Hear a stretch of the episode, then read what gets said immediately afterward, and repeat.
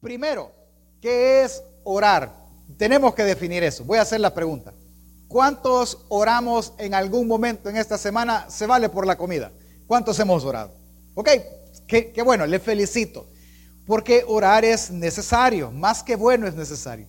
El doctor Arcía Sproul en su Biblia de estudios sobre la reforma, él tiene un apartado acerca de la oración en el cual él dice, Dios nos habla de, de manera verbal por medio de las escrituras, de manera verbal también a través, de manera, perdón, no verbal a través de su providencia vista, o obvia, ¿verdad? Lo que vemos.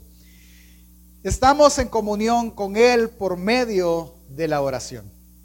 Él mismo cita a otro señor llamado Charles, no sé cómo pronunciar el apellido, hermanos, Hodge quizás, cuando dice, la oración es la conversación del alma con Dios.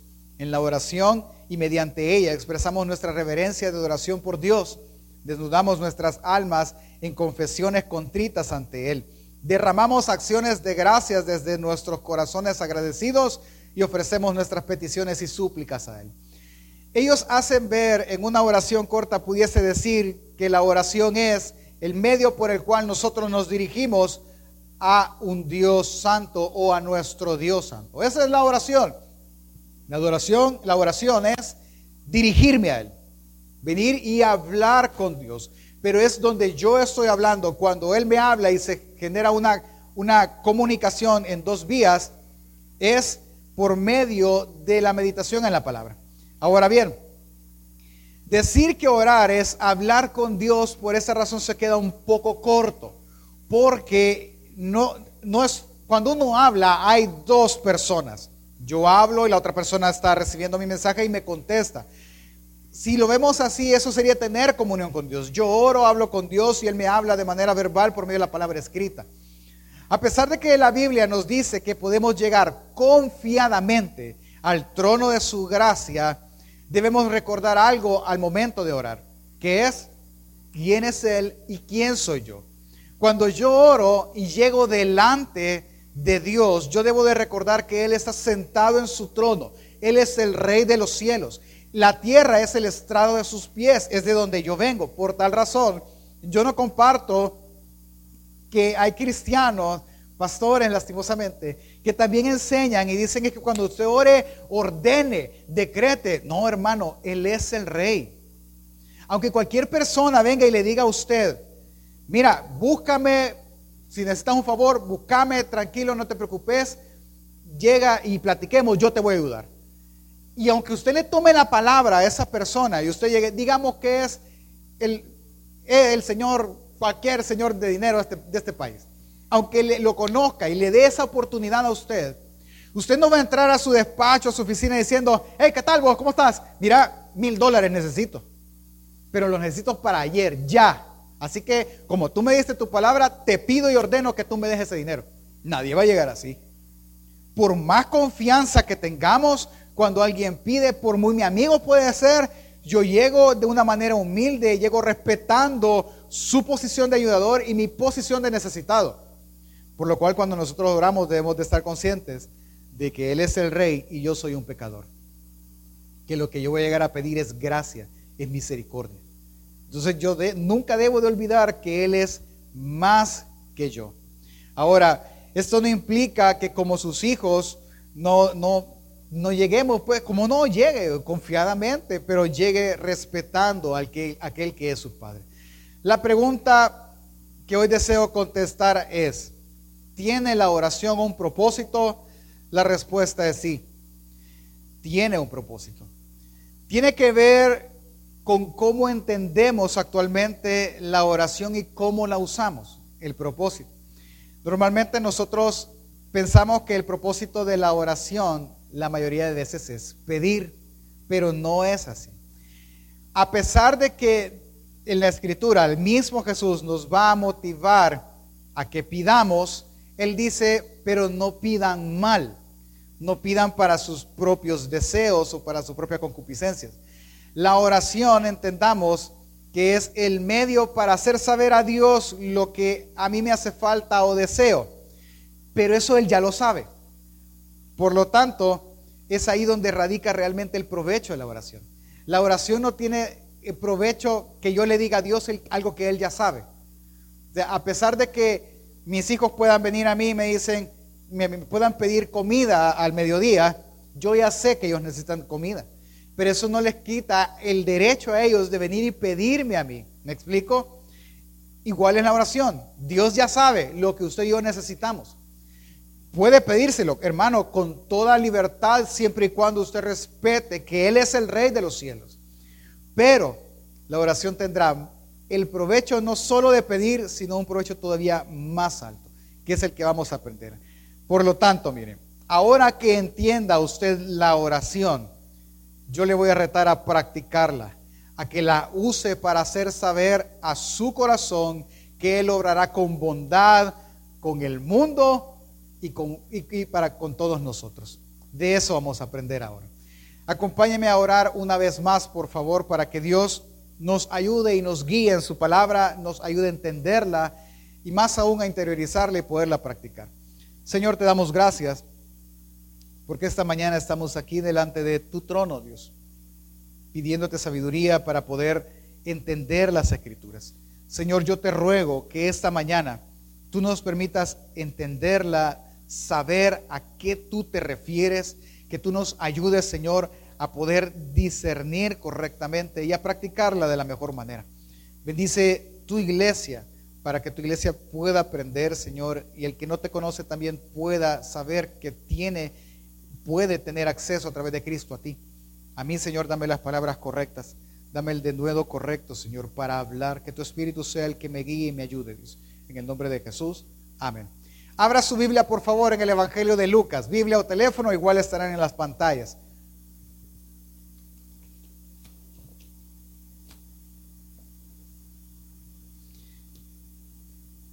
Una vez Jesús se fue a orar, entre muchas veces.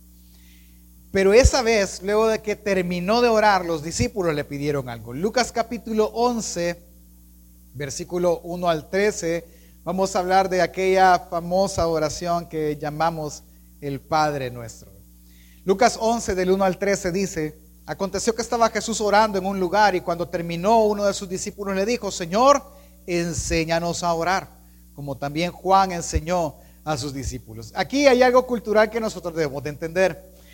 Primero, la mayoría de rabinos o maestros de la ley enseñaban a sus discípulos a orar. Y como vemos en el texto, el ejemplo es Juan. Juan el Bautista enseñó a aquellos que eran sus discípulos a orar. Eso me dice una cosa, el que, que a orar nadie nace aprendido. Todos debemos de aprender. ¿Me doy a entender? Dos, cuando ellos enseñaban a orar, ellos formulaban oraciones, ¿sí? Y sus discípulos las aprendían y ellos las repetían constantemente. Esa práctica Jesús la reprochó y les dijo que la oración no eran vanas repeticiones. Usted lo puede ver en el pasaje paralelo que está en Mateo capítulo 6. Entonces, el Padre nuestro que nosotros vamos a leer en este momento no es una vana repetición. ¿Por qué? Porque la intención de la oración, cuando Jesús les dijo que les iba a enseñar, no era que ellos aprendieran de memoria esta oración y la repitieran cada vez que oraran. No era esa la intención. Él les está dando un patrón, por así decirle, les está dando una idea de qué realmente es la oración, para que ellos la practiquen de esa manera. Entonces cuando vienen ellos y le dicen, enséñanos a orar, pues Jesús dijo, ok, yo les voy a enseñar a orar. Y les dice, versículo 2, y les dijo, cuando oréis, decid, Padre nuestro que estás en los cielos, santificado sea tu nombre, venga tu reino, hágase tu voluntad, como en el cielo, así también en la tierra. El pan nuestro de cada día, dánoslo hoy. Y perdona nuestros pecados, porque también, nos, porque también nosotros perdonamos a todos los que nos deben. Y no nos metas en tentación, mas líbranos del mal. Esta oración nosotros la conocemos con la oración del Padre nuestro. La intención de Jesús no es convertirla en una vana repetición o en una repetición inútil. Porque déjeme preguntarle, ¿cuántos conocen la oración del Padre nuestro? Todos. Todos en algún momento quizás la hemos eh, eh, repetido. Pero no es la intención, la intención es que dentro de ella, al ver la estructura de la oración, nosotros entendamos cómo orar y por qué orar y por qué pide Dios que oremos. Cuando nosotros entendamos eso, va a haber un choque en nosotros porque usted va a entender que nosotros quedamos de lado. Y luego Jesús dice que no. Veamos, mire, hay varias formas de estudiar esta oración y hay varios estudios de la misma. Leí un libro con respecto a esto justo de este texto y ellos van desglosando porción por porción. Algo que es cierto, para nosotros poderlo entender está bien, pero nosotros tenemos que ver el, el conjunto de ella para entender entonces qué es lo que yo debo decir y pedir al momento de orar. Para esto, mire, lo que vamos a ver, esto no es un discurso, es más una poesía. Vamos a entender la poesía y después vamos a tratar de ver el conjunto de la oración y, el, y, el, y la intención que Jesús está dando. Así que veamos primero parte por parte para nosotros entenderla en el contexto de ellos y luego la vamos a ver en conjunto. La primera frase de la oración es Padre nuestro. Esta es una frase muy intencional. ¿Por qué? Porque a pesar de que en el Nuevo Testamento el pueblo de Israel no llamó jamás Padre a Dios, en el Antiguo Testamento, perdón, no llamó jamás Padre a Dios, Dios sí hizo ver que Él era su Padre. Él sí se reveló como tal en el libro de Isaías, en el mismo Éxodo. Pero el pueblo tenía tanto temor a este Dios que para ellos al principio no tenía nombre, que ellos se referían a Él como el Señor ocupaban después la, palabra Adonai y así se referían a él. Pero esa, esa, esa no es una relación padre-hijo, es una relación eh, individuo-Dios, ¿verdad? Y hay un cierto respeto y una cierta distancia. Ahora, cuando Jesús viene y les enseña y les dice, cuando ustedes digan, digan Padre nuestro, para ellos fue un golpe porque nadie llamaba a Dios su Padre, ni a unos rabinos. ¿Por qué? Porque aún los rabinos, siendo celosos del nombre del Señor, que ellos conocían como el yo soy, ellos lo guardaron al punto de que para que las demás naciones no lo blasfemaran, ellos empezaron a decirle, no, Él es el Señor, Él es Adonai, Él es el Todopoderoso. Y así se referían a Dios. Nadie que no fuese Jesús en esa época se refería a Dios como su Padre. Cuando Jesús viene y les enseña les dice, cuando ustedes oren a Dios, diríjanse a Él como Padre nuestro. Para ellos fue chocante y decir, ¿cómo, puede ser esto? Es que Él no es lejano. Él está cerca de ustedes y en otra ocasión Él les dice, si ustedes me han visto a mí, ustedes han visto al Padre. Si me conocen a mí, conocen a mi Padre. Entonces lo que Jesús viene, lo primero que les enseña es que ya no hay una relación de extraños, es una relación padre-hijo. Por tal, lo primero que tú debes de entender es que te diriges a tu Padre. Dile, Padre nuestro, que estás en el cielo. La segunda frase de la oración es, santificado sea tu nombre. ¿Qué es esto de santificar? Hay una gran explicación atrás, pero lo vamos a resumir muy eh, rápidamente. ¿Qué es que tu nombre sea honrado? Es esa, la, es esa la idea general de la frase. Entonces, lo primero, si llevamos la secuencia de la oración, es que la persona que ora dice, Padre que estás en el cielo, que tu nombre sea honrado, santificado sea tu nombre. Es esa parte, es que tu nombre no sea ocupado en vano, que a tu nombre y a tu persona se le dé el valor que necesita, que todo el mundo entienda que tú eres Dios. Es esa la idea de esa oración es exaltar a lo, lo, sumo o lo más que pueda una persona el nombre de Dios y no solo exaltarlo, es el deseo de que el que está a la par mía también lo exalte. La tercera frase es, vénganos tu reino o venga tu reino. Y esa es que tú gobiernes. Señor, que sea tu gobierno sobre todos nosotros, que tu justicia esté sobre todos nosotros, que el orden que necesitamos, acuérdense que ellos eran subyugados romanos, que el orden que necesitamos y, queremos sea el tuyo y que tu voluntad se haga. Y hay una frase, déjeme leer la directa de la escritura de la Biblia. Estamos en el capítulo 11, yo todavía estaba en Corintios, hermano, perdónenme. Él dice, venga tu reino, hágase tu voluntad como en el cielo, así también en la tierra. Él les está enseñando que su voluntad, la voluntad de Dios, sí se ejerce. ¿Dónde? En el cielo. En el cielo todo mundo vive de acuerdo a la voluntad y al deseo de Dios. Pero ahora les pido que ustedes oren que así como en el cielo Dios gobierna, que en la tierra también todo mundo viva de acuerdo al deseo de Dios, que el deseo y el plan o el decreto de Dios se cumpla. Y esa es la primera parte, si usted lo quiere ver, de la oración. Y luego cambia un poco y dice, el pan nuestro de cada día, dánoslo hoy. Y esto es muy simplemente, Señor, suple mis necesidades. Haz, Señor, que yo tenga lo necesario. Si se fija, Dios siempre, y en Mateo 6, Él, recalca que no nos afanemos por el día de mañana. ¿Sí? Mire, e, e, esto, esto en el ser humano es casi que imposible, a menos que Él tenga su plena confianza en Dios.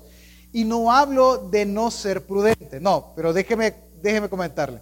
Yo no sé por lo, que veo, hay, gente de mi edad y más y mayor que yo.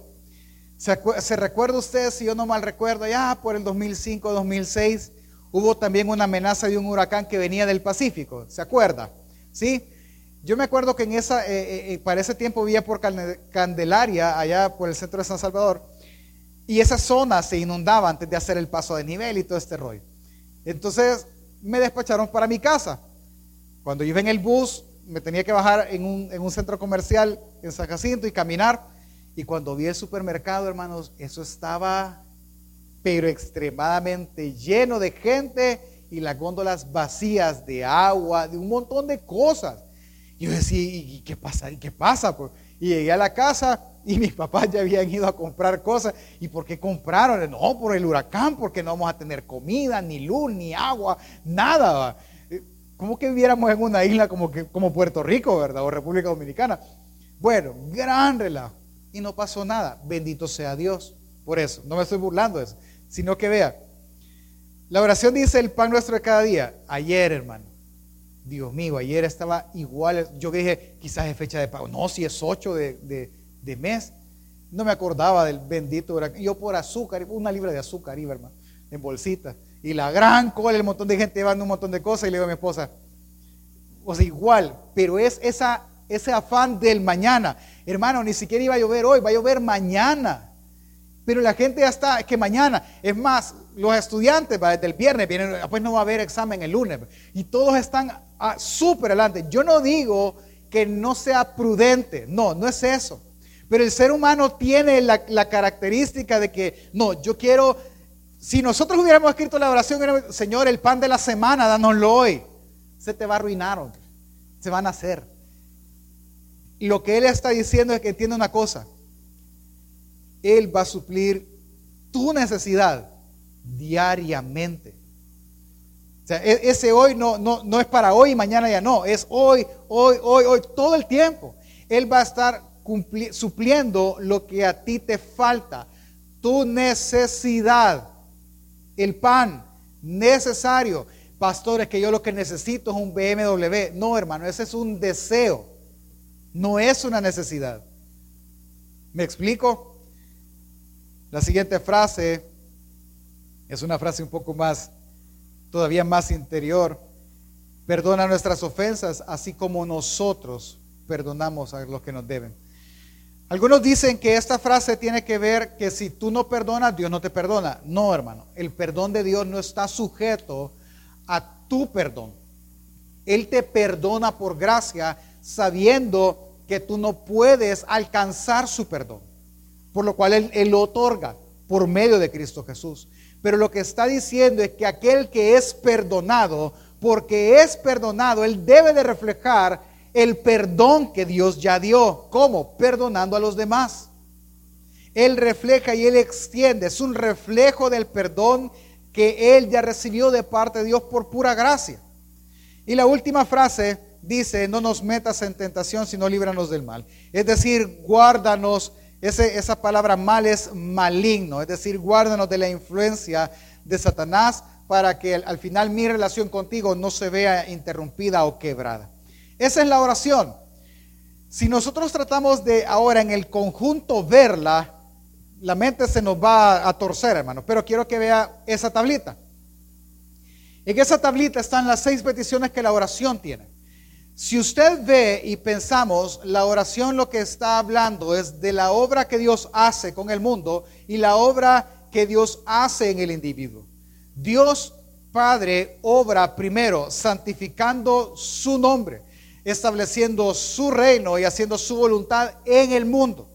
Ese es su deseo, ese es su plan, ese es su decreto. Él tiene ese plan desde antes de la fundación del mundo y su plan se va a cumplir ahí. Y lo segundo es que Él no solo obra de manera general en todos, sino que obra de manera específica en cada individuo. ¿Cómo? Dándonos el pan de cada día, perdonándonos así como nosotros perdonamos y no metiéndonos o librándonos de la tentación. En una oración corta, Él está instando o siendo muy intencional con sus discípulos a que oren por la obra de Dios. Pidan porque Dios obre en el mundo y pidan porque Dios obre en cada uno de ustedes. Es eso lo que está diciendo. Es que el Padre, el Padre nuestro, como lo, lo dije al inicio, no es un tema de ir y repetir y que pidamos y pidamos y pidamos como la oración normalmente se entiende. Nosotros venimos que hay que pedirle a Dios y pedirle a Dios y piense en su última oración. Si fue de la comida no vale. Piense en otra oración que usted haya hecho. Dígame si no fue para pedir. ¿Qué pidió? Probablemente pidió algo que sí necesite. Pidió salud. Probablemente pidió algo material que sí necesite. Y está bien, no es malo. Pero la intención de la oración es que Él obre esa es la intención. Que Él obre en todo el mundo y que Él obre en mi vida y en la vida de cada individuo. ¿Por qué? Mire, ¿por qué le dije al inicio que la oración es más para nosotros que para Él? Primero porque Él ya conoce lo que yo necesito y antes de que yo se lo pida, Él ya sabe. Y Él va a otorgarlo en su momento. Por lo tanto, la oración lo que me hace es a mí entender que Él obrará y me hace confiar en Él. Es que para eso es más que un beneficio personal en lo que yo pueda recibir, es un beneficio espiritual en hacerme entender que Él obrará y que cuando Él obre yo pueda ver su obra. Hermano, mire, a este punto, si yo paro ahí, el texto no termina ahí, pero si yo paro ahí, a usted y a mí nos va a quedar un mal sabor de boca. Y, y podemos pensar y decir, Oh, chica, pero es que Dios es bien, egoísta, porque, porque solo para sus obras. Es cierto, ahí dice mis necesidades, pero, pero queda ese, e, eso extraño. Vaya, sigamos leyendo el texto. Una vez él termina de, de dar este modelo de oración, enfocándolo a ellos en la obra que Dios hace en ellos y en el mundo, él viene y él dice, versículos 5 al 8, les dijo, ¿Quién de vosotros que tenga un amigo va a él a medianoche y le dice, amigo, préstame tres panes? Porque un amigo mío ha venido a mí de viaje y no tengo que ponerle delante. Y aquel respondiendo desde adentro le dice, no me molestes, la puerta ya está cerrada y mis niños están conmigo en cama, no puedo levantarme y dártelos. Os digo que aunque no se levante a dárselos por ser su amigo, sin embargo por la importunidad se levantará y le dará todo lo que necesite. Déjeme explicarle primero en lo cultural. Las casas en ese entonces son casas de un cuarto. Es decir, es un, como que fuera este cajón, obviamente no de este tamaño, de un cuarto, cuatro paredes. Y en esas, concepto abierto, cocina, las camas, todo. A la hora de dormir, cerraban la puerta y todos se acostaban en ese mismo cuarto. Al ver la figura, entendemos que el padre de familia está acostado y todo, todos los niños y la gente alrededor de él. En ese, imaginando ese cuadro es que llega el fulano. ¡Ey! ¡Ey! Necesito tres panes. Y él está con los niños. si usted ha dormido alguna vez con sus hijos, uno está así, está todo mal atravesado. Y si medio se mueve, él despierta. Aquellos que tenemos niños chiquitos. Entonces él está así, él está diciendo, no te puedo ayudar, ya cerré. Y si yo abro, tengo que despertarlos a todos. Todos se van a levantar enojados, amargados. Te voy a abrir solo para darte tres panes. No, no te puedo ayudar. Y él menciona la palabra importunidad. Esa palabra quizás la traducción no le hace justicia a lo que Jesús quiso decir, La palabra es insistencia. Es decir, este, la persona que está afuera va a estar, hey, dame tres panes, dame tres panes, hey, porfa, ayúdame, es que no tengo nada que darle a mi visita. Y el judío es muy hospitalario, ayúdame, ayúdame. Y él no se va a levantar porque es su amigo y lo estima, él se va a levantar porque mucho molesta, hermano. Y por la insistencia, quiero que te calles y te vayas, me quiero dormir, esta gente tiene que dormir, así que me voy a levantar y te voy a dar los tres panes.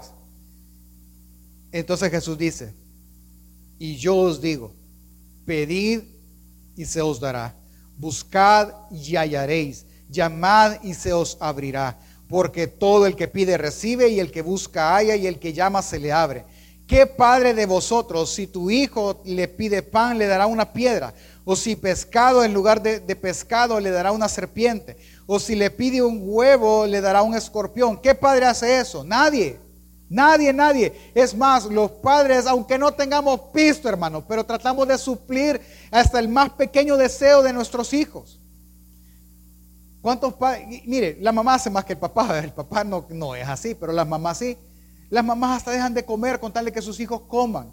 Ya sirvió a todos, todos terminó, ya se sirvió el último poquito y dijo el niño, y hay más. Vaya, pues comete esto, dijo, y ya se va a comer un café y un pan y se acabó. Es que así son los padres. Nadie a quien su hijo le pida le va a dar algo malo. Es lo que está diciendo Jesús. Ninguno. Ninguno, ninguno, ninguno. Así que entiende. Él está hablando que Él es, al que te diriges es tu Padre. Así que a tu Padre pídele y recibirás. A tu Padre busca y lo encontrarás. A tu Padre llámale a la puerta y Él va a abrir la puerta. Porque es tu Padre. Y Él dice, versículo 13, pues si vosotros siendo malos sabéis dar buenas dádivas a vuestros hijos, cuánto más vuestro Padre Celestial dará el Espíritu Santo a los que lo pidan. Vea lo que Él, vea la ecuación que Él está diciendo. Si tú, que por naturaleza eres malo, ve al de la par, es malo, dígale, sos malo. Eh, o sea, la encarnación del mal. Tú eres malo. Si tú siendo malo puedes darle un bien a tu hijo que te pide, siendo malo, vea cómo funciona esto. Yo tengo hijos pequeños, quizás algunos ya, ya no tendrán hijos pequeños, pero los niños pequeños insisten. Cómprame esto, cómprame esto, cómprame esto, cómprame esto. Ay, ya, va, va, cállate, va, ya, ya, déjame tranquilo. Pero yo cumplí su deseo aunque yo sea malo, aunque se lo di de mala gana. O sea, siendo malo yo puedo cumplir el deseo de mi hijo, siendo malo, cuanto más el padre siendo bueno. Ahora me voy a detener. Se lo voy a explicar. Bueno es, bondad es un sinónimo, ¿sí? Dios no tiene bondad. Él es la bondad. ¿Sí? Él no tiene la característica de ser bueno porque Él quiere ser bueno. Él en su misma naturaleza es bueno. Es decir, para que me puedan entender, quizás no es el, ejemplo más correcto, pero para que usted lo entienda. Aunque Dios se esforzara por hacer algo malo, no puede porque Él es bueno. Él en su naturaleza misma es bueno. Si tú siendo malo das buenas dádivas, ¿cómo no Dios siendo bueno puede darte, y viene otra vez, algo que al, ser humano le deja el mal sabor de boca, puede darte al Espíritu Santo aquel que lo pida? Quizás usted quería que la, que la, que la, que la oración terminara diciendo, cuánto más Dios no va a conceder el deseo de tu corazón, pero no termina así. Él termina hablando de nuevo de su obra en cada persona. Entonces, ¿qué es lo que está diciendo Lucas en, estos 13 versículos? Uno es que oremos insistentemente por la obra de Dios en este mundo. ¿Quién está leyendo esto originalmente? Lo está leyendo un señor llamado Teófilo, que aparentemente, porque el Evangelio fue escrito desde Roma, es romano y muy probablemente lo están escuchando romanos que están viendo expandir el reino de Dios desmedidamente porque Dios lo está expandiendo. Esto fue escrito 30 años después de que Jesús muriera. Por lo tal, cuando este señor Teófilo ve, él dice, esta gente ha seguido orando porque el reino de Dios se expanda y se está expandiendo. Lo que él entiende es que si hay algo que él debe de orar siempre, es por la obra de Dios en el mundo. ¿Y cuál es la obra de Dios en el mundo? Ah, que su reino sea establecido y la, predicación de su evangelio avance, que la obra del diablo sean destruidas, que su voluntad, es decir, deseos, designios, planes, órdenes, se cumplan como se cumplen en el cielo, que el pecado o que el pecador aún no arrepentido se arrepienta y vea a Dios y vea en Dios un Padre. Eso es lo que Dios hace en el mundo y lo que Dios hace en cada uno de nosotros su obra es que el pan de cada día solo vendrá de Él. Y que si somos librados del maligno es por obra de Él. Es que eso es esa es la intención de la oración. Cuando sus discípulos ahora vienen y le dicen, Señor, enséñanos a orar, ellos tienen que entender y entienden sin duda alguna que si ellos oran es porque Dios obre en el mundo, pero que también Dios obre en ellos. Esa es la intención de la oración.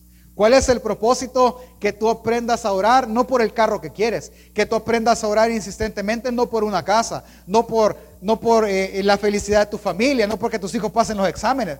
Lo que tú tienes que orar insistentemente es que Dios obre en este mundo y que Dios obre en ti, que Dios obre en la vida de tus hijos, que Dios obre en la vida de tu familia, porque solo Él puede obrar de tal manera que el hombre sea transformado. No hay otro propósito. Y en eso entonces nosotros, para ir aterrizando, vemos una gran, gran noticia. Déjeme leerle de nuevo en versículo 2. Y les dijo, cuando oréis, decid, Padre nuestro que estás en el cielo, santificado sea tu nombre, venga tu reino, hágase tu voluntad como en el cielo, así también en la tierra. Es que podemos, es que no debemos de olvidar que nuestro más grande deseo debe de ser Él. Es que el más grande deseo de un pecador es ver a su Señor. Es que su nombre no sea irrespetado, sino por el contrario sea santificado.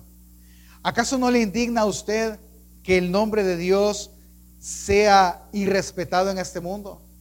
¿Acaso no le indigna que sea utilizado para campañas políticas? ¿Acaso no le indigna que sea utilizado cuando mejor le conviene al ser humano? Eso indigna. Es que debe de ser respetado y usado de una manera santa, refiriéndose a Dios como el único Dios santo. Es que al mismo tiempo de que nosotros vemos que Él nos pide orar para que el mundo santifique el nombre de Dios, también vemos que nos pide orar porque su reino venga y porque su voluntad gobierne. Y esto nos conviene a nosotros, hermano. Esto nos conviene. ¿Por qué nos conviene? Le conviene al pecador que su reino venga porque cuando su reino sea establecido, su voluntad, es decir, la voluntad de Dios regirá este mundo con vara de hierro. El diablo será lanzado al lago de fuego y azufre. Él vendrá como un jinete en caballo blanco a reinar y peleará con la espada de su boca. La nueva Jerusalén, con Dios en ella, será el centro de la nueva creación de Dios. Algunos seres algunos seremos resucitados y habremos muerto para ese tiempo y resucitaremos para vida eterna y otros serán transformados en el instante, sus cuerpos cambiarán a la semejanza de Dios y vivirán eternamente. Pero ambos habrán sido librados permanentemente y plenamente del pecado del que ahora son esclavos. Es que por eso conviene orar así. Es que se vivirá en ese entonces como hoy se vive en el cielo. No habrá pecado, no habrá llanto. Por eso conviene que nosotros oremos por el reino, porque le voy a preguntar, hermano, ¿a cuántos le han hecho algo injusto en este mundo? Levante la mano. Qué galán, qué poquitos, hermano. Yo sé que usted ve injusticia. Yo sé que este mundo solo puede traer injusticia. No hay nada justo. No hay ni un solo justo, dice Romanos 3, ni aún uno. Cuando el reino venga, traerá con ellos su justicia, traerá con ellos paz. Por eso nos conviene orar que Dios cumpla su obra en este mundo, que Dios cumpla su obra santificando, que su gobierno venga y que su voluntad se haga. Es que nos conviene a nosotros. Pues sí, pastor, yo le entiendo. Pero Pero mientras eso pasa, ¿qué? Pues sí, mientras el mundo y el reino de Dios sigue avanzando y el Evangelio sigue siendo predicado, ¿qué con nosotros? Solo oramos porque el reino avance y no oramos por nosotros. No, hermano. Mientras Él regrese y su reino es establecido, cuando usted ore porque Él obre en el mundo, directamente también Él obrará cuidando del pecador arrepentido. Vea la frase que yo estoy usando. Es que mientras Él obra en el mundo, Él va a obrar en el pecador arrepentido. En Él obrará. ¿Cómo va a obrar? Vayamos aterrizando. Primero, Él va a cuidar del pecador arrepentido. Es decir, Él no solo va a perdonar sus pecados, sino que lo limpiará de toda maldad. Primera de Juan 1.9, vean en la pantalla, dice, si confesamos nuestros pecados, Él es fiel y justo para perdonar nuestros pecados y limpiarnos de toda maldad. Vea un segundo, ¿cuál es el gran problema en la vida cristiana y por qué algunas personas no, no ven la bendición del cristianismo o de arrepentirse delante de Dios? Porque dicen una cosa y, en alguna medida es cierta. ¿Cuál? Ve a un cristiano y ese cristiano sigue pecando desmedidamente muy probablemente esa persona no sea cristiano por su pecado desmedido.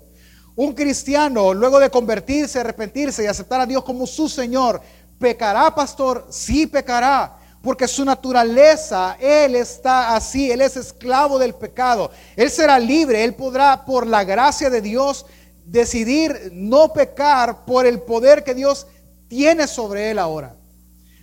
Pero pecará, pastor, sí pecará, pero ahí es donde Dios obrará. ¿Cómo? El pecador que se ha arrepentido y que vuelve a pecar puede correr al Padre, decirle, confesar su pecado y su Padre no solo limpiará su no solo perdonará su pecado, sino que lo limpiará de toda maldad. Así Dios cuidará al pecador arrepentido. Y la esperanza del pecador arrepentido es Filipenses 1:6, que está persuadido Pablo de esto, que el que comenzó en vosotros la buena obra la perfeccionará hasta el día de Jesucristo. Muchas personas pueden dar fe de esto, que eran alcohólicos y ahora ya no lo son, que eran maltratadores de su familia y ahora ya no lo son, que eran padres nada ejemplares pero ahora ya no lo son. Y no estoy diciendo que sean personas perfectas, no lo son, son personas perdonadas, que se arrepienten constantemente de su pecado que han entrado en un proceso de santificación o como la Biblia en la primera carta de los Corintios dice, en un proceso de transformación de gloria en gloria, a ser un reflejo perfecto de la imagen de Dios. Dios cuidará al pecador arrepentido, dándole su espíritu para formar en él la imagen de su mismo Hijo. Porque Él no solo perdonará su pecado, sino que lo limpiará de toda maldad. Cuando tú oras a Dios pidiéndole que Él obre en ti, Él no solo hará una persona nueva o una persona mejor, Él hará una persona que dé gloria a su nombre todo el tiempo. Mientras el reino es establecido, Él hará otra cosa. Él obrará dándonos el pan de cada día. La palabra dice no están en la pantalla, pero usted lo puede buscar en casa. En Filipenses dice que Él cubrirá tus necesidades de acuerdo a las riquezas en gloria. Y sabe que este texto está en un contexto muy bonito. Hicieron esto. La iglesia, Pablo está preso. La iglesia de Filipenses, una que Pablo sembró, es decir, que Pablo eh, creó, por así decirlo, trabajó para que existiera se ha olvidado de él. No ha tenido oportunidad de ayudarle cuando Pablo ahora está preso. Pero en, algún momento la iglesia se pone de acuerdo, recoge ayuda para Pablo en, en ropa, en alimento, en dinero, y se lo envían a su encarcelamiento a Roma. Cuando Pablo lo recibe, Pablo escribe la carta a los filipenses, un acuse de recibido, pero también él quiere agradecerles. Dentro de su agradecimiento, él les dice, aquello que a ustedes hoy les falta por ayudarme a mí, Dios se los regresará de acuerdo a la riqueza que Dios tiene. Hermano, eso es glorioso. Porque con la riqueza que Él tiene, Él dará el pan nuestro de cada día. En Mateo dice, Mateo 6, que el Padre sabe que tú tienes necesidad de vestir y de comer. Él sabe y Él cuidará de eso. Él dice también en Mateo que sabe lo que tú necesitas antes de que tú lo pidas. En Romanos dice que si nos dio al Hijo, ¿acaso no nos dará con Él todas las cosas? En Salmos dice que no hay justo, es decir, pecador arrepentido que mendigue pan, ni que sus hijos queden desamparados. En otras palabras, hermano, Él proveerá. Entienda que mientras Él obra en el mundo, Él obrará en el pecador arrepentido, dándole el pan de cada día. Así que tú no tienes por qué temer. La naturaleza humana se angustiará totalmente, hermano, se va a angustiar, pero Dios proveerá justo a tiempo. Leía a este pastor eh, de apellido Elizondo, no recuerdo el nombre, él tiene un libro que se llama Enséñanos a orar. Él habla que él en su juventud, en su niñez, sus padres eran de muy escasos recursos, pero eran muy temerosos a Dios. Dice que en una de esas sus amigos siempre bromeaban y decían, vamos a jugar a la casa Carlos, se llama Carlos Elizondo. Vamos a jugar a la casa de Carlos, decía, porque en la casa de Carlos podemos jugar chivolas súper bien porque el piso es de polvo y hay muchos hoyos. Y todos iban a jugar a la casa de Carlos porque eran las personas extremadamente pobres. Dice que en una de esas ocasiones él escuchó a su papá decir a, la mamá de él, ya solo hay comida para hoy, le dice. Mañana en la mañana no tendremos comida, les. Y solo los vio orar. Y oyó decir, el pan nuestro de cada día, dánoslo hoy. Y agradecieron por el pan que tenían y se sentaron a la mesa, sabiendo que mañana ya no tenían que comer. Y mientras ellos cenaban, alguien tocó a la puerta y eran unos hermanos de la iglesia que llegaron con sus brazos llenos de bolsas con comida.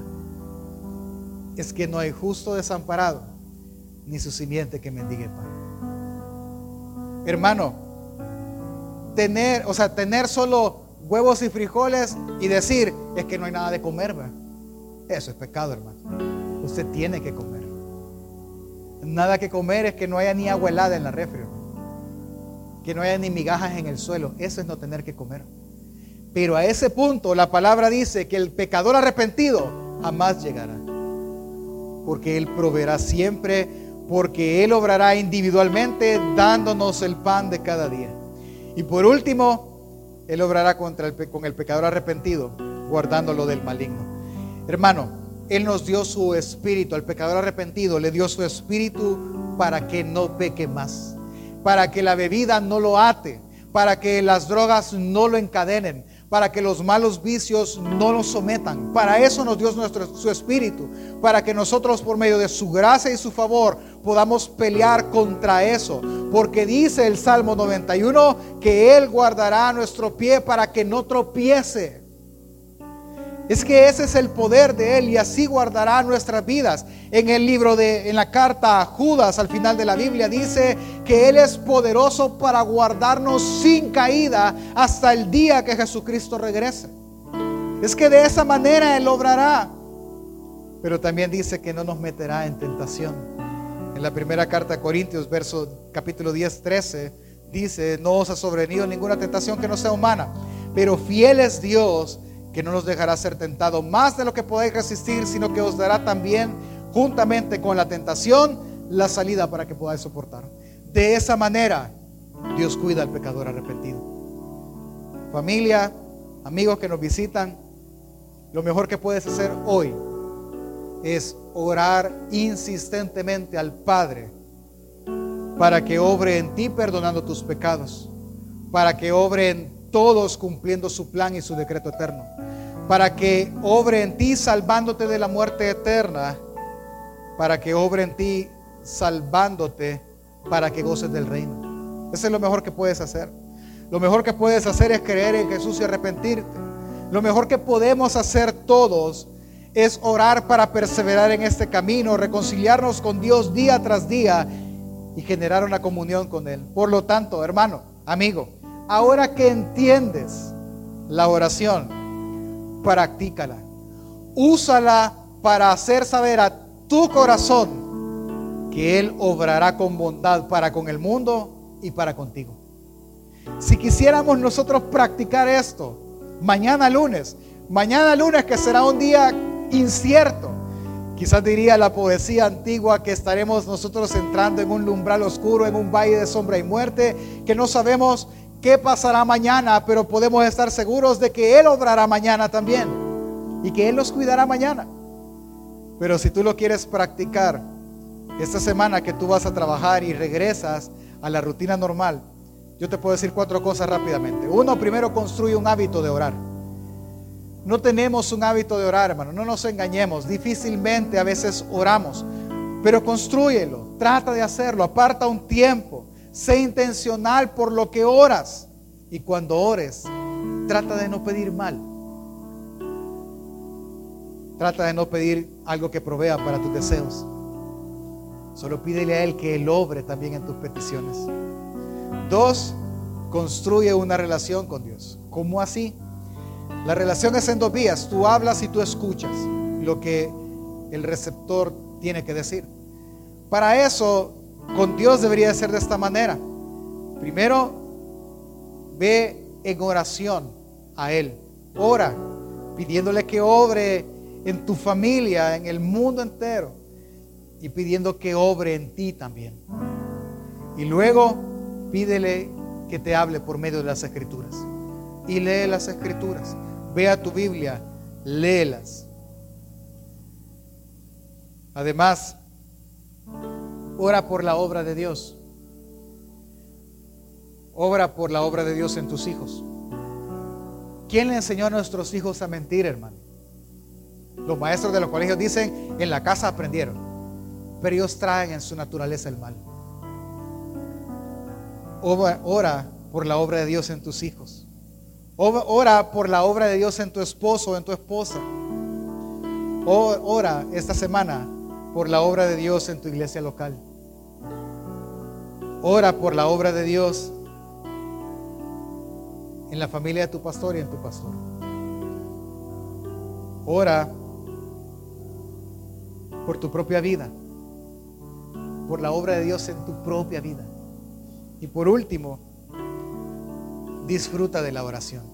Que no sea algo en lo que tengas que correr. Disfruta orar, disfruta admirarte de Él. Amigo, quizás tú no sepas cómo orar a esta altura aún. No te sientas en la libertad de hacerlo. Pero si yo te pudiera guiar, te diría, cierra tus ojos primero. Esto no es mágico, yo siempre le he dicho, cerrar los ojos no es mágico. Cerrar los ojos es para que no te distraigas con el reloj, para que no te distraigas con la moja que acaba de pasar, con los trastes sucios.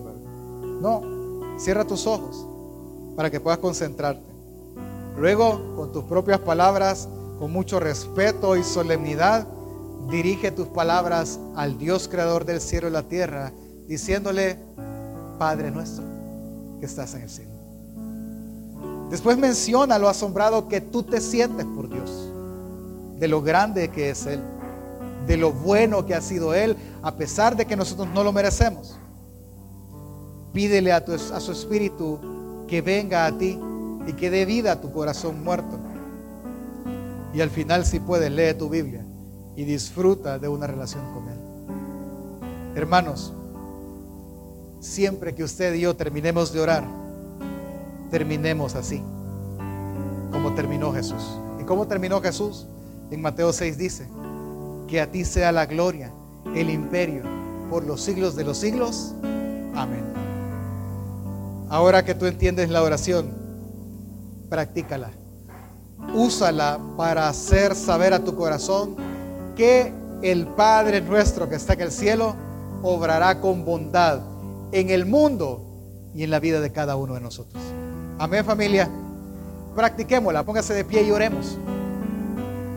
En su lugar, entendiendo lo que hemos entendido ahora, yo le pido que oremos.